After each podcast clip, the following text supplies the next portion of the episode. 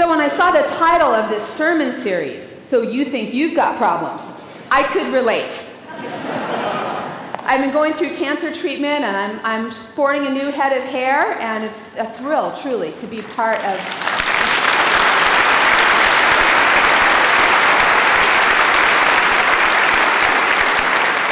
it's really a joy to be kind of sitting here before you. I'm monitoring my energy so I can preach a few times today and using a stool, so forgive that.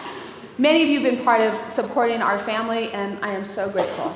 And I'm grateful too to be able to bring you the word that right in the midst of whatever we're going through, God wants to do his work, that God wants to work his will in our lives.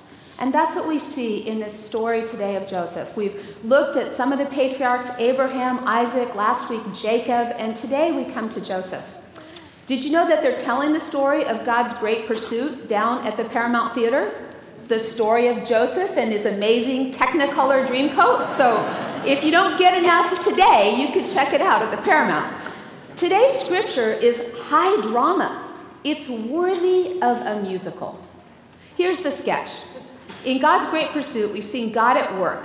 Now we see God moving to gather a people. He's, he's created, Jacob, remember, was called Israel. He's created the community of Israel. And now he's going to show through, actually, the challenge of Jacob having a favorite son, how he can work in the midst of that. Joseph is the one who gets the cool coat. His brothers want to kill him, but they sell him into slavery instead. He's falsely accused of rape. He's thrown into prison, sprung from prison to interpret Pharaoh's dream. He forecasts an upcoming famine, and he's made prime minister of Egypt.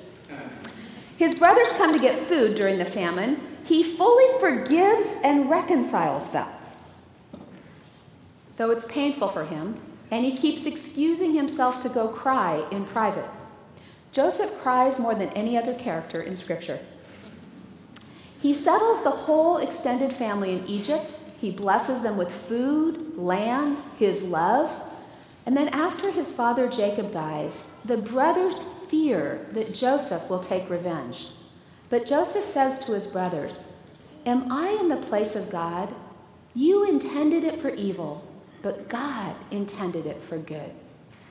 So, we're going to take a look at three scenes, if you will, from that giant 13 chapters of Genesis story. We're going to look at how God worked right in the middle of the family tension and conflict. How God shaped Joseph's character and became his constant companion. And how Joseph became a catalyst for forgiveness and reconciliation.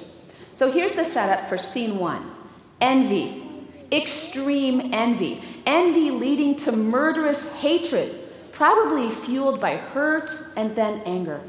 If you think of kind of a spectrum of envy that starts with just a natural tendency to compare ourselves to others, hey, cool shoes, did you get those at the Heart and Home Center? Or, hey, look at all these great heads of hair out there. I'd really, any of these colors would do. I'd just like to have a little more. Sometimes that, that little thought just starts to take root in our hearts. And it's no longer just a minor comparison, it's something we're dwelling on, something we're even gossiping about. Envy can take root so easily. Our neighbors have greener grass than we do all the time, throughout the whole year. Why? Because it's fake.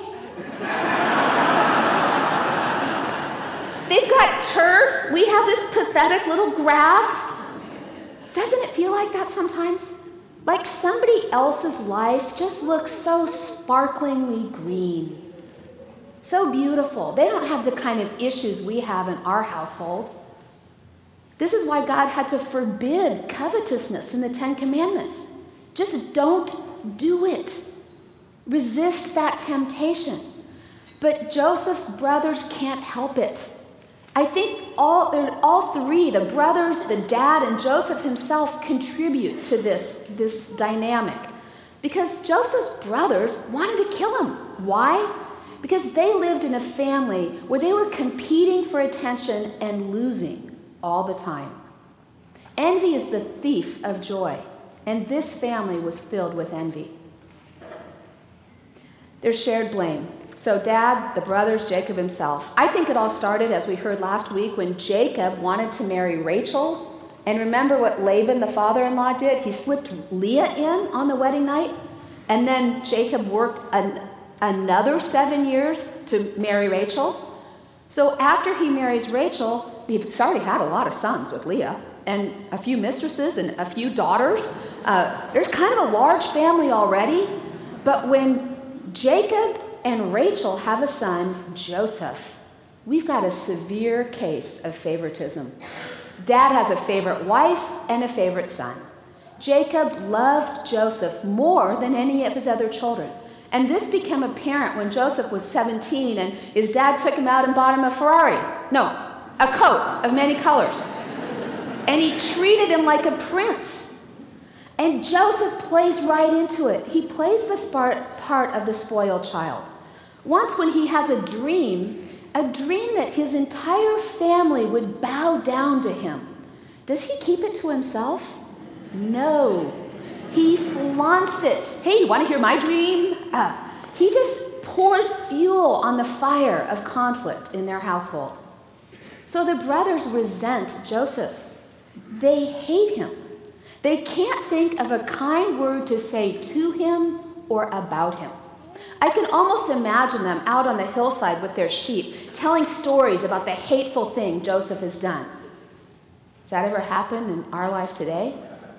You kind of get a little snippet of something that bugs you about someone, and you just kind of keep talking about it and going after it. That's what the brothers do.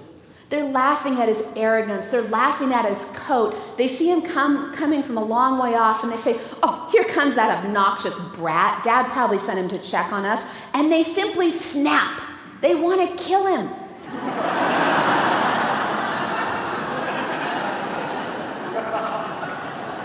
I found that in the paper last week. That's my image of the boys. They're like, they're like a front line. Their envy has taken root. They're bitter. Does envy have a foothold in your life? Are you at risk that it will become a toxic covetousness? Here's the thing about God He's not measuring any one of us against our siblings, not our earthly siblings, not our spiritual siblings. In God's sight, we're all firstborn. We all get the coat of many colors the heavenly Ferrari, the heavenly inheritance, the presence of God in our life. God gave his only son in order that we could all be children of a king. But that's not what the brothers experience. They decide they're going to kill Joseph, and the oldest brother argues, No, let's just throw him down into the cistern, into the well, and thinking, I'll come back later and get him out. And they agree, okay, they throw him down in the cistern, and eventually he gets sold. Uh, some folks come along, he gets sold into slavery, ends up in Egypt. That scene, too, we're going to get to that in a minute. But here's the crisis Joseph is thrown into this cistern. He's abandoned, if you will, by his family. Doesn't life sometimes feel like this kind of crisis? Kind of like we were walking along and we stepped into Alice in Wonderland's rabbit hole and we're kind of going down. That's what a cancer diagnosis felt like to me. Like being thrown into a pit and it's a long way down. Then sold into the slavery of a long course of treatment, battling for life and health and hope right in the midst of that. Can one trust God in the midst of such a crisis? Joseph evidently did. Joseph didn't play the part of a victim. Somehow, he's thrown into that cistern, he's sold into slavery, he lands in Egypt, he's sold to one of Pharaoh's officials named Potiphar, and we're going to see an amazing thing that happens in Joseph's life, and I think it happens in our life too. The harder life gets, the more real God can become. You know, most cultures around the world experience God in the poverty of their life. They know their full dependence on God's mercy to be at work in their lives. I think we're sort of protected from that in our culture. Most times we're not at the end of our rope, in the bottom of a pit. but God can meet us there. So, this is what happens with Joseph. Notice what's been said about him so far is that he's dad's favorite. And I think in this second scene, he kind of experiences himself as being loved not only by his dad, but by the God of the universe. So Joseph sold to Potiphar, and Potiphar notices that, the scripture says, the Lord was with Joseph, and the Lord gave Joseph success in everything he did.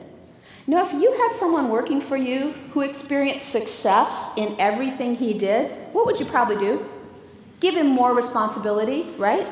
Because everything Joseph touches seems to be turning to gold. So Potiphar just lays it on. Hey, do this, take hold of this. And it's not just a kind of a downtown office building that Joseph works in, it's right there on kind of the big Potiphar's estate, Potiphar's mansion. It's, it's a home office, if you will. And we see that the plot thickens in Genesis 39. Potiphar's wife notices that Joseph was well built and handsome. You know, he's right there at the house all the time. And the master's wife actually takes notice of Joseph and says, Come to bed with me. Right in the midst of these circumstances, who will Joseph be? This temptation of kind of a woman off the cover of People magazine inviting him. Eventually, Joseph has to respond and he says, My master, to the wife, he says, My master has withheld nothing from me except you. How could I do such a wicked thing and sin against God? So Joseph sees his life not only as sinning against these choices, not only as sinning against Potiphar, but sinning against God. He has a loyalty to God that's deep. He has been stripped of his coat, but not stripped of his character. His relationship with God is real, it's not just a religious routine. He walks away from Potiphar's wife and she keeps after him until one time they're alone in the house and he refuses again and, and he runs away and she kind of grabs his cloak and she holds it up as evidence, accusing him of rape. Joseph, falsely accused, is thrown into prison. And this is the second time. He loses all of his status and his position. He's humiliated. What would your character be in the midst of this temptation would you give in would you run away?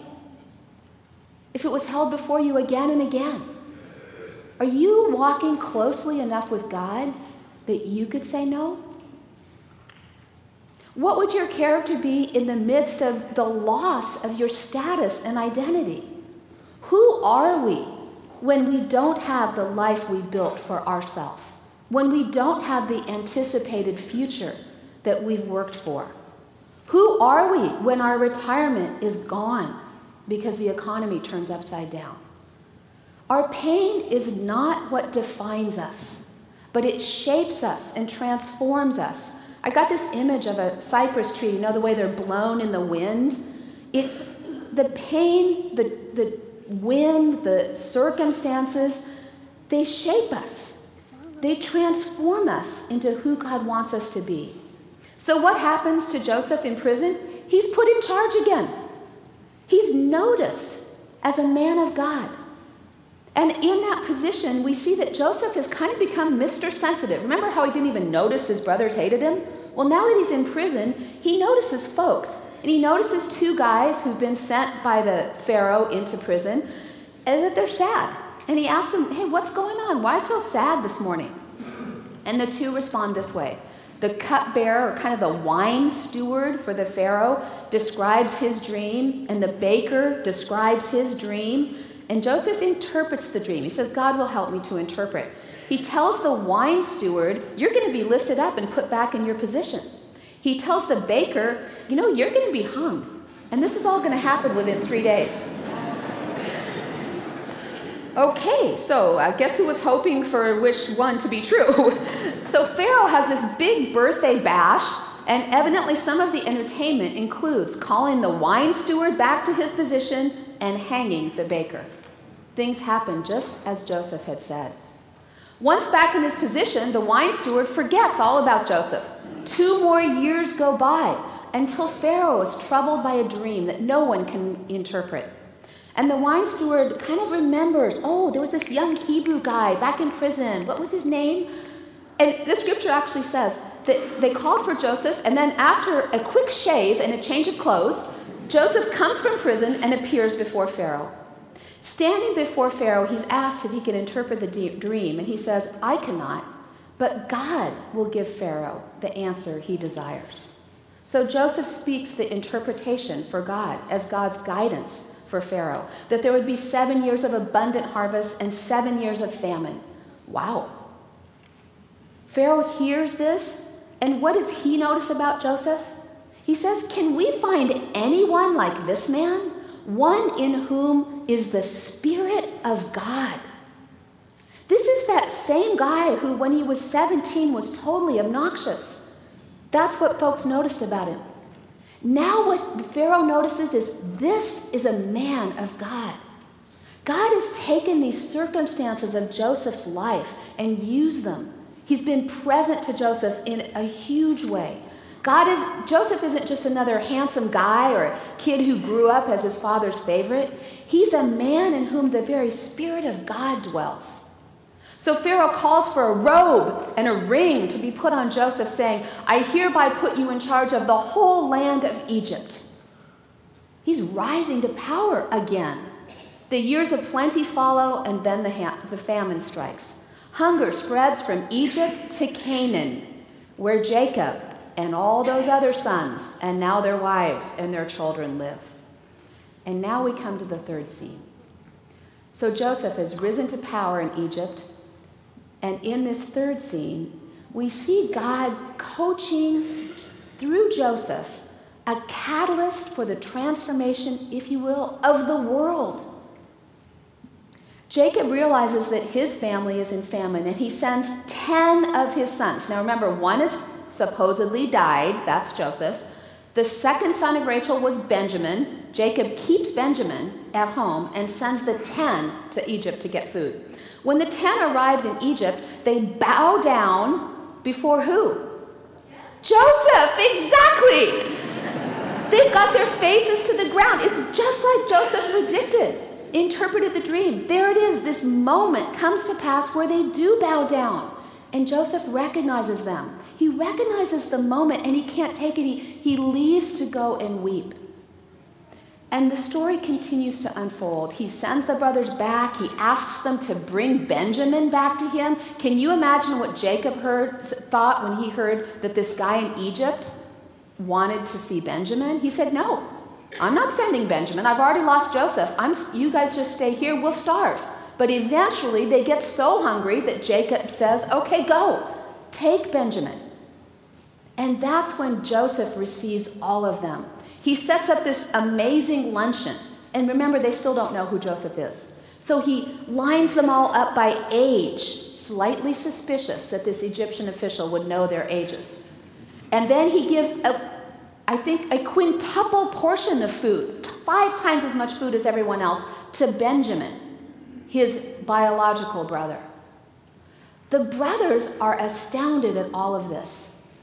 And eventually, Joseph reveals through many tears. In fact, it says he cried so loud that the whole household could hear it.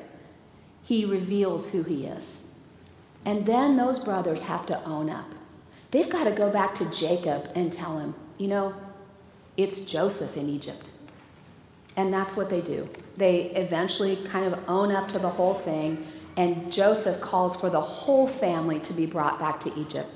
He sets them up as shepherds and in fact, they become the shepherds of all of Egypt. He sets them up on the finest land, and in, in fact, they are kind of protected. This is how God provides for the covenant family to become the foundation of the chosen people. Joseph builds this bridge by saying, You intended to harm me, but God intended it for good, to accomplish what is now being done. So then don't be afraid.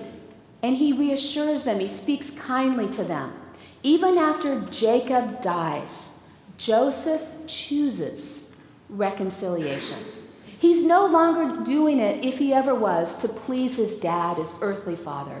He's becoming the man that God will use to redeem his people Israel. This is God's story of redemption. It's an unfathomable mystery of God working his will through circumstances of hatred and suffering, of brothers turned against one another being used as the very foundation upon which God builds an eternal plan.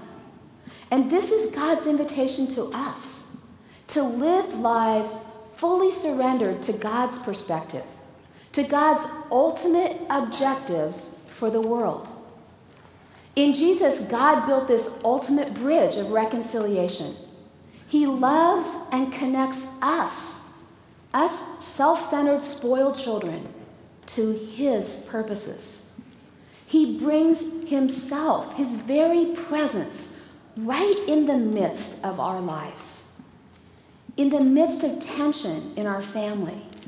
Not, not just small tension like, hey, that's mine, or I borrowed something without, without asking, or I lost that $20,000 you lent me, or sorry I married your girlfriend. right in the midst of all our circumstances, God invites us not just to reconciliation with one another, but to be a part of God's reconciliation of the world. Right in the middle of our family dysfunction, when it seems like there's no way out, Joseph's story invites us to be a part of God's story, of Jesus' story. I'd like to close with a story that I heard about a family who really walked with God. And they had a testimony, really, of what God was doing. They were very involved with Young Life. They were a family of hope, if you will. And they were having a family reunion, and their daughter, Kim Evanger Rainey, uh, you might have heard this story. It's a story of a family on the east side. They were having this reunion down in Palm Springs, and she and her husband went out on a bike ride. And she got hit by a truck and really never woke up. What's God doing in the middle of a crisis like that? Can God be at work in the midst of loss and tragedy when the marriage isn't working out? I think the testimony of the Evanger family demonstrates what it means to trust that God is at work in the midst of all circumstances. Kim's brother David has built part of their, they have a family foundation that is called Consider. And this Consider has been um, designed to reach out and extend his sister's life. He has established these Consider concerts. There's one coming to Moore Theater in November to invite young adults to engage their minds and hearts, their energy in a deeper and fuller way. To live a life that makes decisions with an eternal perspective. I think that's what we learn from Joseph. That's what Joseph learned. That his life wasn't just about him, it was about the very presence of God, the Spirit of God at work in him and through him. So, David Evanger has the hope that through this foundation called Consider, there would be a spark to the community to engage our world with compassion and love, to provide the oppressed with a chance to consider Jesus. What would our lives stand for if we didn't have a couple more decades to live them? What can we learn from Joseph about living close to God right in the midst of our tough circumstances? Please pray with me. Mighty God, as we hold that image of those football boys in our mind, we know that we can be like that, that we can be hard hearted, that we can allow a root of bitterness to be in our hearts and to divide us from you. And God, whatever circumstances you have put us in or will put us in, I ask that we would give, you would give us eyes to see you at work. That in the times when it feels like we're falling down into a pit, we would know that your spirit is with us. That our eyes would become more clear that we would know that you're committed to a relationship with us, not a blueprint for our lives. Lord, when we trip and stumble and fall, we, I ask that we would find you, that in the rawness of life, you would meet us. And our God, I thank you that you have intended a divine purpose for each one of us. I ask that we might stumble into that purpose, that we would consider what you have for us, that we would become all that you designed us to be. And our God, we thank you for this story of Joseph, who did not allow the tension with his brothers to have victory, but instead he demonstrated, as we see in Jesus, reconciling with you, reconciling the world to yourself. We thank you for that invitation. Lord, give us your yes, we ask, in the power of your Holy Spirit. Amen.